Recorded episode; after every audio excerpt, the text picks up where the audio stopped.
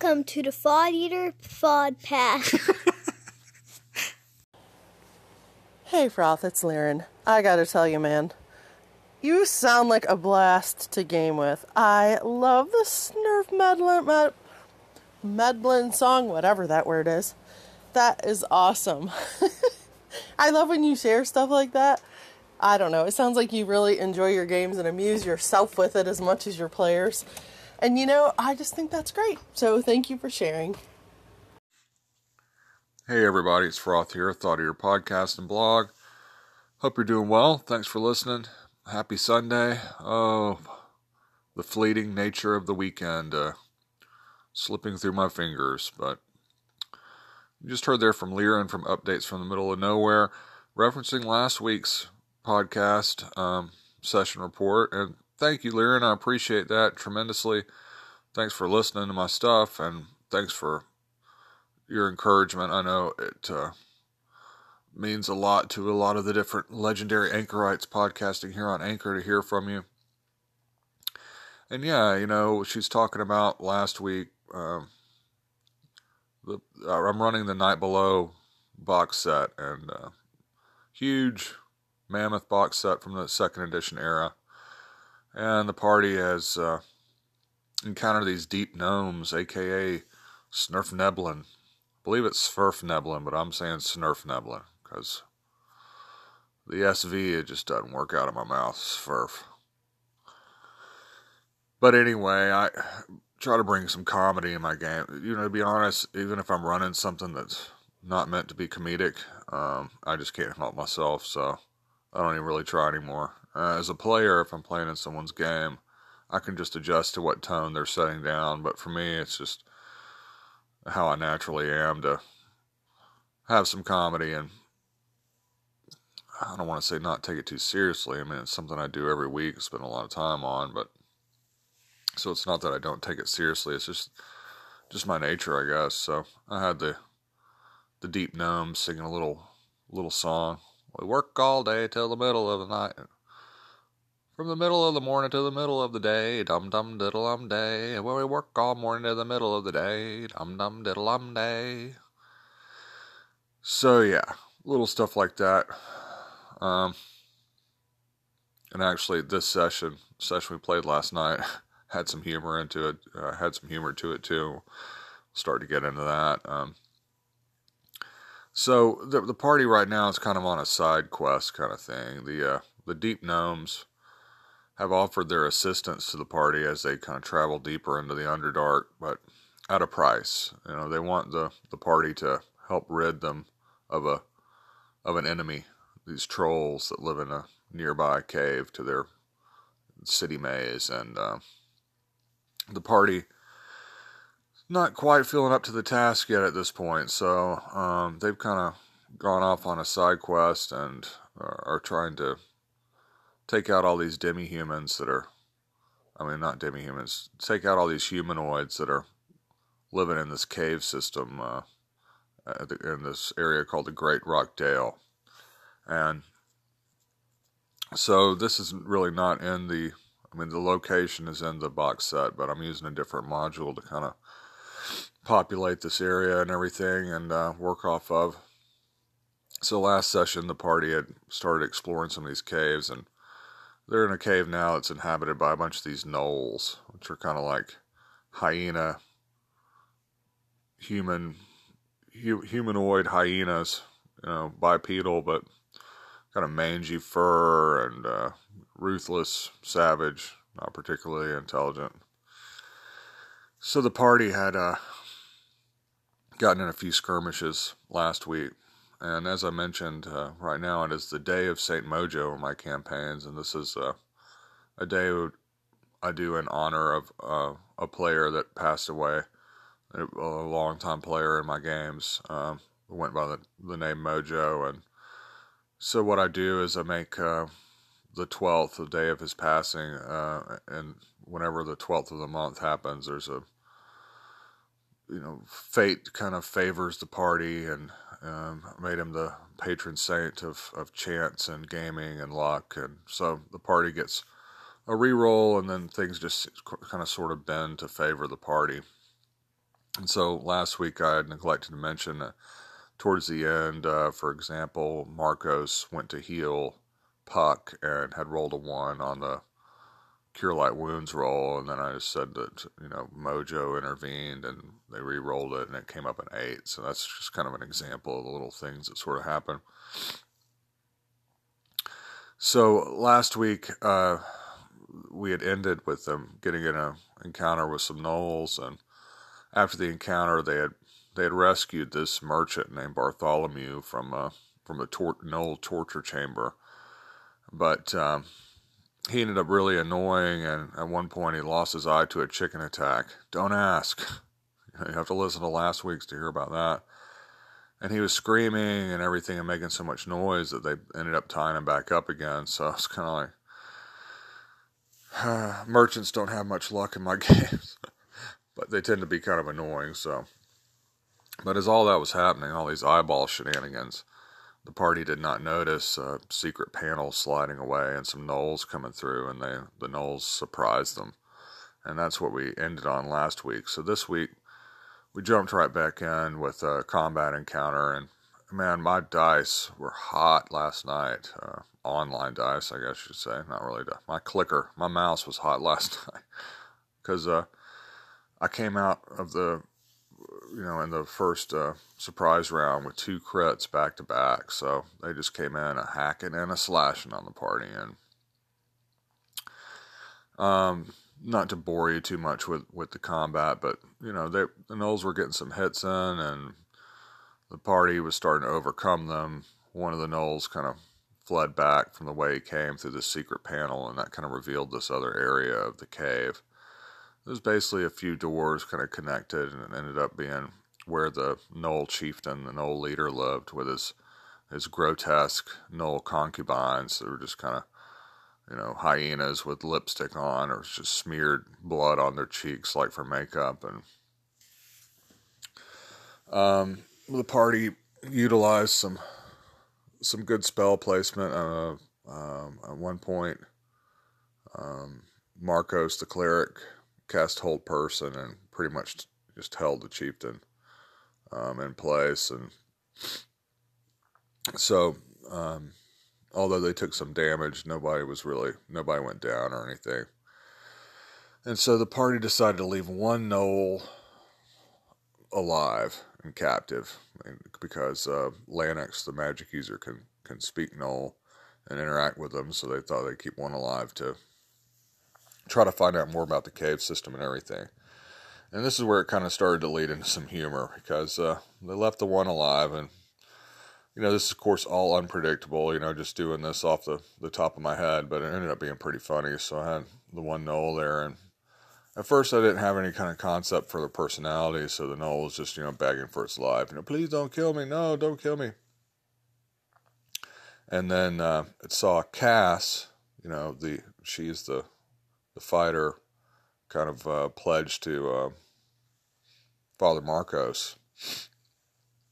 So I had the gnoll say, "Oh, you smell good. You smell clean. You're not dirty. You smell clean." And start taking a liking to her. And one thing that always kind of happens in the game, the the players that play Cass and Marcos, they're they're married in real life, and so to my amusement, and for for the player that plays Cass's amusement, I I'll often, it's never anything that makes any kind of negative mechanical effect, but you know, she'll have a chicken. If she has a chicken, it, it, it doesn't like Father Marcos, and you know, so some stuff stuff at the player that plays Father Marcos' expense or whatever. So I had the the uh, the gnoll who I ended up naming Grok. Grok, I, I just say now this gets a little this gets a little I, I guess, vulgar, slightly vulgar, or more like potty humor. Like, I'm in my mid 40s, but uh, I'm not above a little potty humor. So take this, you know, caution, you know, trigger warning, potty humor. but anyway, I say that, you know, the gnoll's just like relieving himself instead of it's not like a stream. It's like a like a horse peeing. You know, it's just like a, a someone turning a bucket over.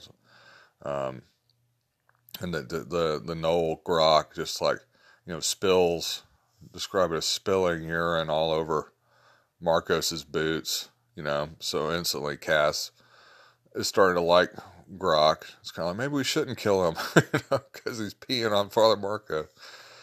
But uh, Grok is, uh, as they're starting to ask Grok questions, I'm starting to, to, you know, on the fly, develop more of a personality for Grok. And Grok is kind of just a easy come, easy go, you know, kind of aloof, um, you know, simple philosophy.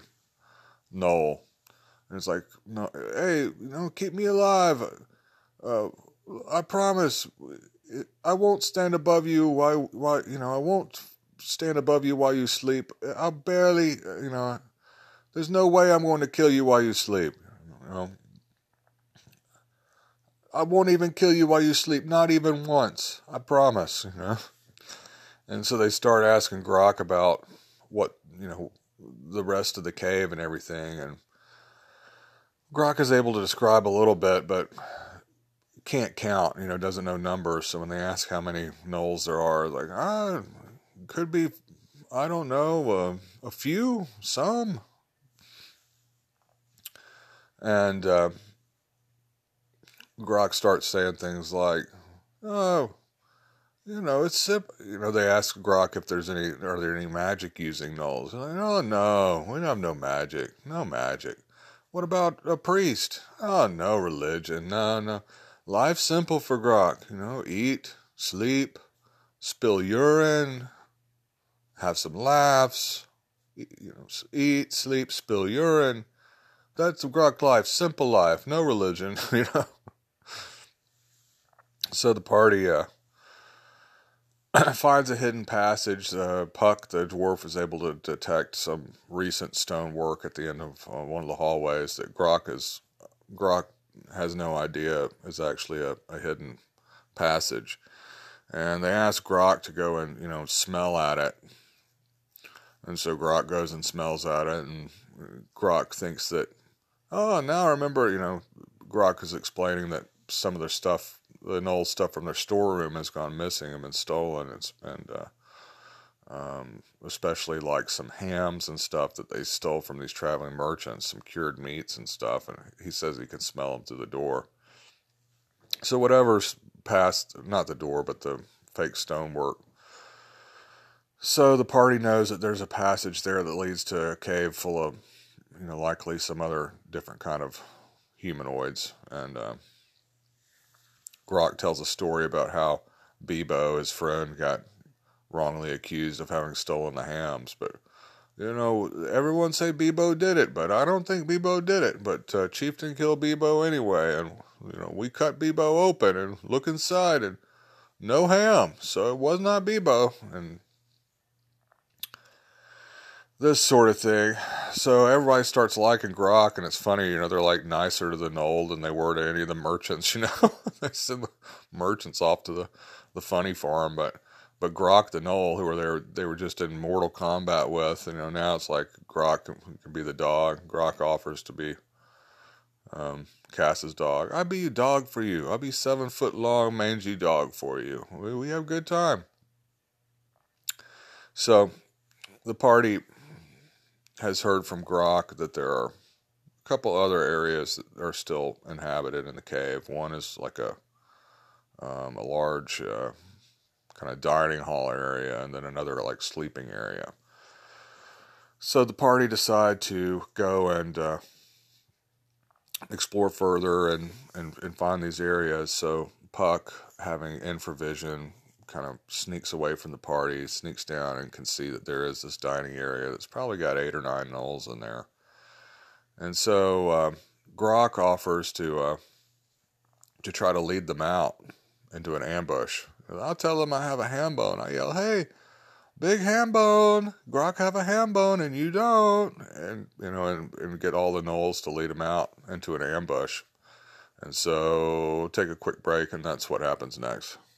And now, a word from our sponsors. All right, we're back. So I should mention real quick that uh, they did find some decent stuff in the chieftain's quarters. Uh, the main, the coolest thing was this uh, wand of paralyzation. So cool item here. Uh, pretty powerful. I mean, it does require a saving throw, but magic user can just point the wand at someone and shoot this little, you know, blue beam that will paralyze creatures. Um, didn't have a lot of charges left on it, but the gnolls that didn't even know what they had, it was just kind of piled up with some firewood. And uh, so anyway, you know, Grok goes down by the, you know, the the mess hall, so to speak, and and starts saying, "Hey, I got a ham bone. Grok got a ham bone," and uh, trying to tempt the other gnolls out, and it works. They come just running after Grok, trying to get the ham bone away from him, and uh, it leads uh, leads them into a kind of a choke point hallway, and so uh, get into an encounter there, and uh, again, I don't want to go round for round. Might be kind of boring, but the party does a, does another good job. Um, the cleric starts chanting. Um, Zanril, the cleric, starts chanting which is a cool um, cool spell. You know, thirty foot radius um, helps the party, hurts the others. You know, they get a plus one to attacks and saves, and it's minus one for for the uh, for the enemies. So that's a good spell if you've got a cleric just willing to be the anchor there and, and do that. It gives a nice little kind of swing to it.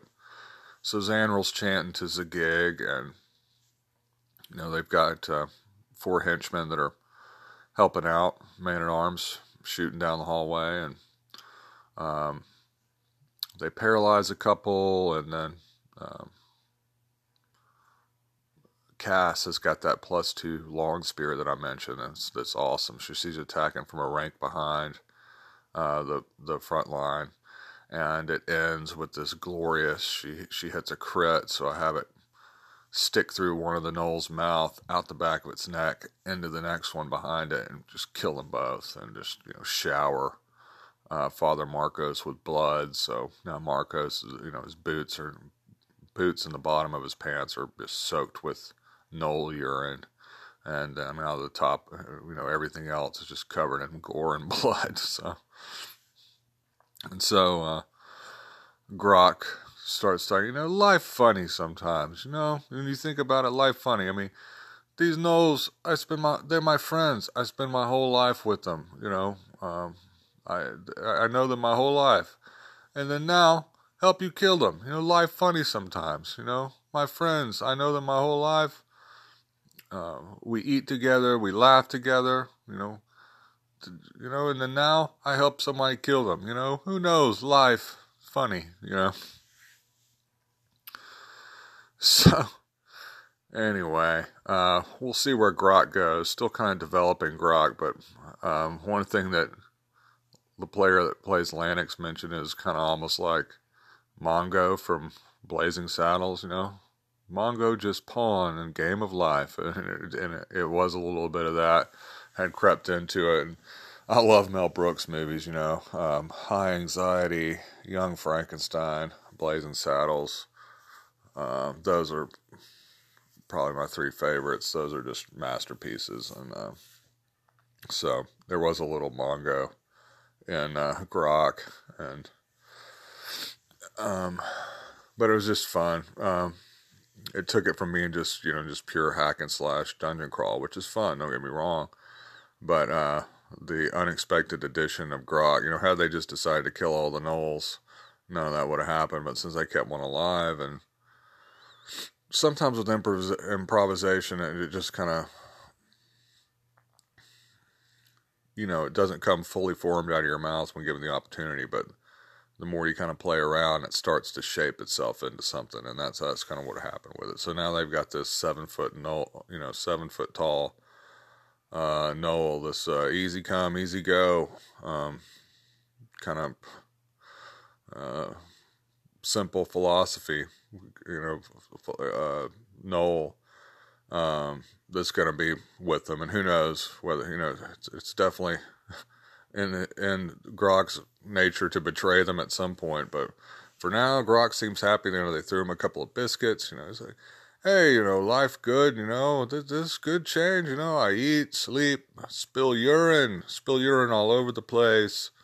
Um, but life's simple, you know, and life funny sometimes, you know. You know the you have friends, You grow up with friends, you know friends your whole life. Next thing you know, you help kill your friends. Life funny, you know. So anyway, um, we talked a little bit about people have different vacations and things coming up. So I know towards the end of July, I'm going to go down to the beach for a week. We're going to go down for as a family and have some fun. So I'll miss one, at least one session, maybe two sessions, and I'll definitely be missing some podcasts that week. I'm expecting my listens to just plummet, but that that's the price you pay when you take vacations. And I'd rather have the vacations than the listens. No offense to listeners out there. sure y'all feel the same way. Um, so we'll see. We're definitely on for next. Uh, it seems like we're on for next week, despite the holiday. I, um, but we might, if we, if enough players have to miss, then maybe we won't have a game. But so it ended with them more or less having cleaned out this gnoll cave. They know that there's a hidden passageway, or you know, a hidden passage into a, another cave they discovered, and they think there are a few more gnolls alive somewhere in the cavern. Um, in the cavern that. Uh, in like the sleeping quarters area or something. So not much to it. We kind of got a late start because a couple players were late, and uh, but had a few combat encounters and met Grok the Gnoll. So that's what happened. Anyway, hope you enjoyed listening. Um, sure do appreciate people listening to the shows. Thank you, Liren, for calling in. Appreciated that. Um, so next you'll hear from me. It's Top Three Tuesday. Got a couple ideas, I've, and uh, got a call from RFED just this morning with an idea, so I'll start thinking about that. So that's the next you'll hear from me. If you want to send me a message, you can do so on the Anchor app, or you can email me at frostsoftfrothsof at gmail.com. Check out the Thought Eater blog, frostsoftdnd.blogspot.com. Thank you to the folks backing me on Patreon. If you're interested in supporting my program, blog, other stuff I'm doing, um, it is patreon.com forward slash thought eater, and it's just one single tier. It's just $1 a month. I mean, you can choose to pay more, but the basic uh, basic support tier there is just a buck a month. Check that out. Logan, let's party.